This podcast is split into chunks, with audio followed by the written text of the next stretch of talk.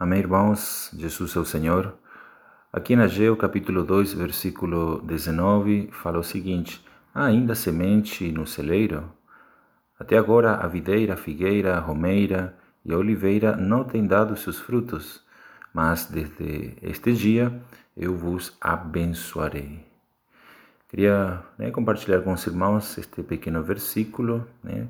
Sabemos que a semente né, representa a palavra de Deus, né, que ele sai para semear nos nossos corações. Aqui Deus pergunta: há ainda semente no celeiro?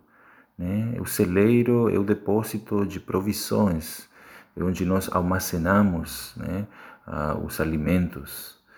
Amados irmãos, o que há no nosso celeiro? Né? O que, que vai florescer nesse dia? É, semente de Deus, né? aquilo que Deus coloca no nosso coração, mas também sabemos que em Mateus 13 fala que o maligno ele também coloca a semente dele né, nos corações.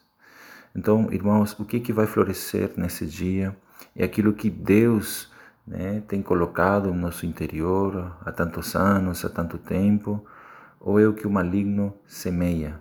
Discórdia, inimizade, inveja, problemas, ou que o Espírito semeia?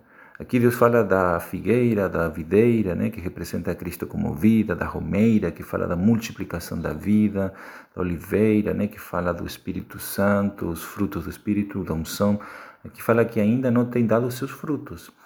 Então, irmãos, Deus ele está esperando para que tudo aquilo que ele falou em nossas vidas possa dar o seu fruto através do Espírito e ele possa se utilizar desses frutos para ele mesmo, Deus, dar de comer às pessoas, apacentar as pessoas com aquilo que Ele nos deu. Mas Ele está esperando que isso cresça a nós, né, para que Ele possa se utilizar disso para poder suprir o seu povo. Então Deus está disposto e Ele conclui falando: Mas desde este dia eu vos abençoarei.